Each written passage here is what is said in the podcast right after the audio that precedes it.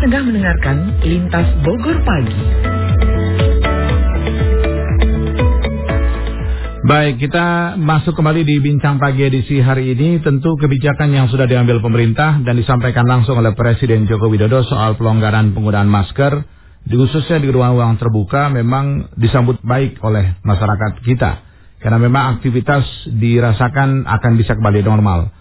Namun Presiden juga mengingatkan soal protokol kesehatan yang memang terus harus dilakukan di beberapa tempat, misalnya di ruang tertutup, kemudian juga e, melakukan protokol kesehatan pada saat perjalanan. Tadi Prof. Wiku juga menyampaikan hal itu. Bagaimana turunannya di daerah? Saya sudah bersama dengan Wakil Gubernur Jawa Barat, Pak U. Ruzanul Ulum, yang sudah bersama saya di line telepon pagi ini. Pak Wagub, selamat pagi. Assalamualaikum Pak Wagub. Waalaikumsalam warahmatullahi wabarakatuh. Selamat pagi. Baik, terima kasih Pak Wagub sudah bersama kami di pagi hari ini. Sebelumnya, ini masih bulan Syawal, bulan baik. Saya ingin mengucapkan maaf hari batin Pak Wagub. Ya, sama-sama Pak. Terima kasih. Terima kasih banyak Pak Wagub. Ini banyak orang merespon kebijakan yang diambil oleh pemerintah pusat khususnya ketika Presiden juga menyampaikan di kesempatan beberapa hari yang lalu soal pelonggaran penggunaan masker khusus ruang terbuka. Namun memang masih ada soal PR misalnya bahwa belum ada kata-kata pemerintah soal bahwa pandemi kita sudah berakhir. Ini dipandang sebagai dua hal yang agak bertentangan karena Presiden tidak menyatakan bahwa kita sudah akhiri pandemi COVID-19 dan masuk endemi. Tidak ada kata-kata itu. Tapi eh, penggunaan masker terbuka sudah sangat dilonggarkan oleh pemerintah. Menyikapi hal itu khususnya karena yang paling yang pasti sangat spesifik itu berada di daerah Pak U. Menyikapi kebijakan atau apa yang disampaikan Presiden itu bagaimana Pak U? Ya, yang pertama saya memahami atas kegembiraan masyarakat tentang keputusan pemerintah pusat penggunaan masker. Yang pertama, ya diakuilah masker ini agak ribet ya untuk dipakai dalam setiap kesempatan. Uh-huh. Tapi tidak dipakai, mungkin ada konsekuensi-konsekuensi tertentu. Sekarang dibuka, ya Alhamdulillah. Yang kedua, penafsiran masyarakat dengan diperbolehkannya tidak memakai masker ini menunjukkan bahwa corona ini sudah begitu landai dan tidak menjadikan hal yang menakutkan kembali. Berarti bisa berhak melaksanakan aktivitas sebagaimana biasa. Tetapi kenapa masih ada batasan tentang prokes di ruang-ruang tertutup dan yang lainnya? Mm -hmm. Karena memang pemerintah sangat hati-hati dalam memberikan sebuah keputusan tahap demi tahap. Ya kalau santri bilang faidah parut kapan ya hmm. satu tahap nanti mungkin tidak ada kemungkinan akan dibebaskan secara keseluruhan pada waktunya. Nah sekarang ini dulu masker dulu. Apakah harus membuat sebuah keputusan tentang bahwa pandemi sudah berakhir karena itu yang ditunggu masyarakat? Menurut saya pemerintah membuat keputusan itu sangat hati-hati dengan berbagai macam pertimbangan. Pertimbangan ekonomi, pertimbangan juga tidak lepas, pertimbangan kemaslahatan, kemanfaatan, pertimbangan pendidikan dan yang lainnya.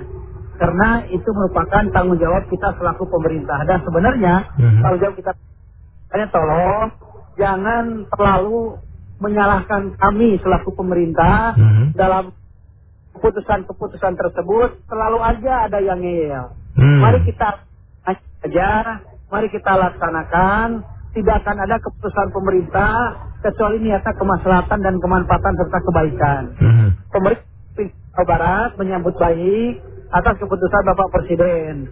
Memang kemarin kita waktu di Bogor, kita dua titik mendampingi Pak Gubernur Pak Presiden, mewakili Pak Gubernur Kasar sama Cibinong, sudah dibicarakan tentang hal itu. Nah, jadi saya pas Pak Presiden menyampaikan sudah tidak kaget lagi uh mhm. -huh. dan langsung sampai kepada Pak Gubernur tentang uh, pembicaraan atau kesimpulan Bapak Presiden tersebut. Uh mhm. -huh. Pemerintah provinsi karena kami merupakan kepanjangan dari pemerintah pusat, uh mhm. -huh. keputusan pusat seperti itu ya kita ikuti dan harapan kami masyarakat pun mengikuti tapi tidak mengeyel, tidak mencemoohkan dan yang lainnya. Mari kita ikuti aja semuanya. Hmm. Seperti itu, Pak. Oke, okay. Pak Wagub yang menarik adalah soal bahwa pemerintah uh, tadi Profesor Adu, uh, Wiku Adisasmito sudah kami putarkan juga soal bagaimana pemerintah menginginkan tetap kita mengejar vaksinasi. Kan gitu ya, bahwa memang uh, masker sudah dilonggarkan, tapi pemerintah tetap bicara soal vaksin, cakupan vaksin khususnya pada dosis lengkap, yaitu dosis ketiga. Di Jawa Barat sendiri, bagaimana kondisi realnya soal apa namanya cakupan vaksinasi di di wilayah Jawa Barat, Pak U? Untuk vaksinasi tahap satu Jawa Barat ini 87 persen. Hampir 90 persen. Dan vaksinasi kedua ini sekitar 70 persen lebih. Vaksinasi ketiga atau booster ini kita baru mencapai 43 persen. Nah, kenapa vaksin harus dilaksanakan? Karena kita ini untuk jaga. Hmm. Kan yang namanya virus corona nggak kelihatan, goib lah ya. Mhm. Kemudian datangnya juga tiba-tiba. Saya juga pernah kena datanya tiba-tiba, tahu-tahu sudah terasa sakit aja badan dan yang lainnya. Maka salah satunya bentengnya, yaitu kalau kemarin bentengnya antara lain dengan prokes, prokes sekarang sudah dilenggarkan, dan tetap yang harus dilaksanakan di samping peringatan KBS, pelaksanaan atau pola hidup bersih dan sehat, itu Mhm. mutlak dilaksanakan, juga vaksinasi harus tetap dilaksanakan. Jadi tidak ada niat bahwa yang ramai di masyarakat, oh ini stoknya vaksinnya belum habis, stoknya masih banyak. Ya nggak begitu. Hmm. Kan memang yang namanya vaksin juga salah satu ikhtiar untuk menuntaskan masalah corona di Jawa Barat ini. Mhm. Nah, karena itulah sekalipun sekarang sudah dilonggarkan, vaksin harus tetap dilaksanakan. Oke. Dan gratis. Oke. Nah, yang, men- yang menarik juga soal bagaimana aturan di tempat-tempat umum yang biasanya 50% di alat transportasi khususnya di alat transportasi publik dan apa namanya alat transportasi online juga ada batasan-batasan, ada kapasitas kuota di makan di tempat makan dan sebagainya yang hanya 50% dan sejauh ini. Apakah dengan kebijakan yang sudah disampaikan pemerintah pusat, maka pemerintah daerah Jawa Barat juga akan melonggarkan soal kuota, kapasitas, ruang untuk penggunaan beberapa fasilitas publik khususnya di sektor transportasi, Pak U. Ya, intinya seperti yang Pemprov ini adalah kepanjangan dari pem pemerintah pusat. Mhm. Pun setelah istilah pemerintah pusat akan kami lakukan. Ya, halo Pak U. Ya, lo ya. Oke, Terus. baik. Nah, itu artinya tetap akan dilakukan, maka akan dilakukan penambahan kuota secara bertahap atau bagaimana mekanisme yang akan dilakukan, Pak U? Saya selaku pemerintah belum mendapatkan juklak juknis ya dalam hal ini. Hmm. Tetapi kalau pemerintah pusat memberikan diskresi kepada kami, seperti memberikan diskresi kepada pemerintah kabupaten kota dalam penanganan corona ini, ya kami juga akan melakukan langkah-langkah Mhm. yang sesuai dan yang dibutuhkan oleh masyarakat Jawa Barat. Seperti Hmm. itu. Oke. Nah, kan belum ada istilah-istilah seperti itu, kita ikuti aja istilah-istilah yang sudah ada dari pemerintah Oke. pusat, termasuk masker. Tadi yang yang yang juga saya garis bawahi soal kata Pak U bahwa kita udah nurut aja lah apa yang sudah pegang. Karena pemerintah pasti akan melakukan keputusan itu untuk kemaslahan rumah. Tapi jangan ngeyel dan sebagainya. Fakta lapangan yang Pak U lihat, Pak U kan sering keliling di daerah-daerah di Jawa Barat termasuk kemarin di Bogor. Seberapa ngeyel sebenarnya masyarakat kita Pak U menyikapi setiap kebijakan soal pandemi COVID-19 Pak U? Pak, karena ada aja ya kelompok-kelompok yang ngeyel kepada pemerintah. Begitu seolah-olah pemerintah ini ada misi tertentu. Seolah-olah pemerintah ini adalah mempolitisasi segala keinginan dan yang lainnya dengan tujuan politik, bukan tujuan kemaslahatan. Seperti itu ingat, itu pemerintah disumpah. Kan sumpah itu bukan hanya ditanggung jawab oleh kita di dunia, juga kan di akhirat Mhm. apalagi melanggar sumpah kan laknat Allah kan Iya. seperti itu oleh karena itu kelompok-kelompok yang ya selalu mencibir tentang kebijakan-kebijakan kami ya mohon maaf lah berhenti seperti itu Hmm. kami juga sebagai umat manusia punya kelemahan punya kesalahan tinggal koreksi sampaikan kepada kami tapi bukan berarti kami harus dikeluarkan di tempat umum celaan-celaannya seperti Hmm. itu Hmm. Nah, sempurna. Pemerintah itu tidak sempurna dalam mengambil sebuah keputusan. Betul, Dan betul. menyangka roda pemerintahan kesempurnaan milik Allah ya. Betul. Dan rokok sempurna seperti itu. Oke, cibiran mereka itu sudah berujung pada provokasi yang ke arah yang tidak baik atau tidak, Pak Wagub? Ya tergantung ya, tergantung yang menafsirkan, tergantung orang yang memiliki tujuan apa gitu yang jelas.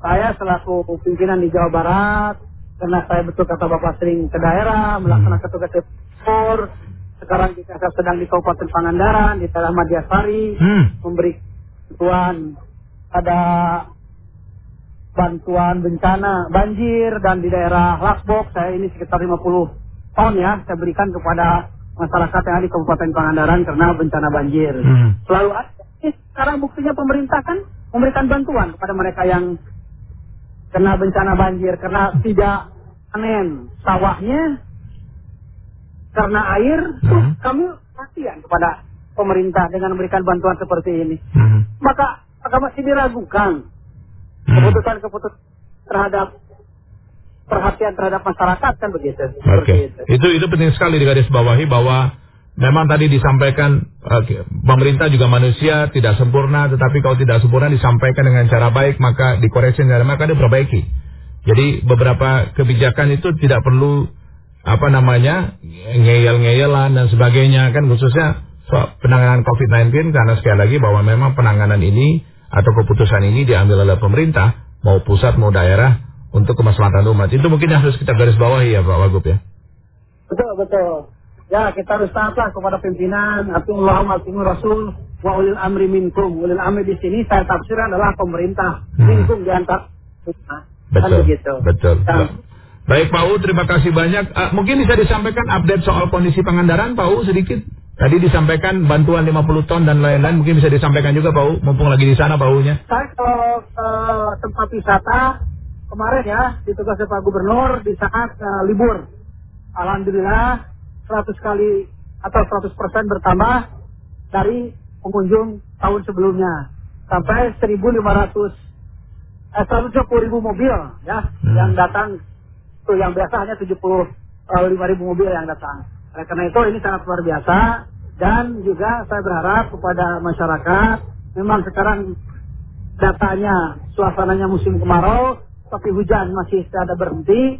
Oleh karena itu kewaspadaan tentang bencana banjir dan kewaspadaan bencana-bencana yang lainnya ini juga harus diwaspadai oleh masyarakat semua. Aman dan tetap terkendali. Terima kasih. Amin. Terima kasih. amin. Terima kasih banyak Pak Wagub sudah bersama kami dan terima kasih juga sudah mengunjungi rakyatnya di wilayah Jawa Barat Pak Wagub. Mudah-mudahan ini memberikan kesan yang baik dan juga merasa bahwa negara hadir dan pimpinan daerah hadir untuk masyarakat. Terima kasih banyak Pak Wagub.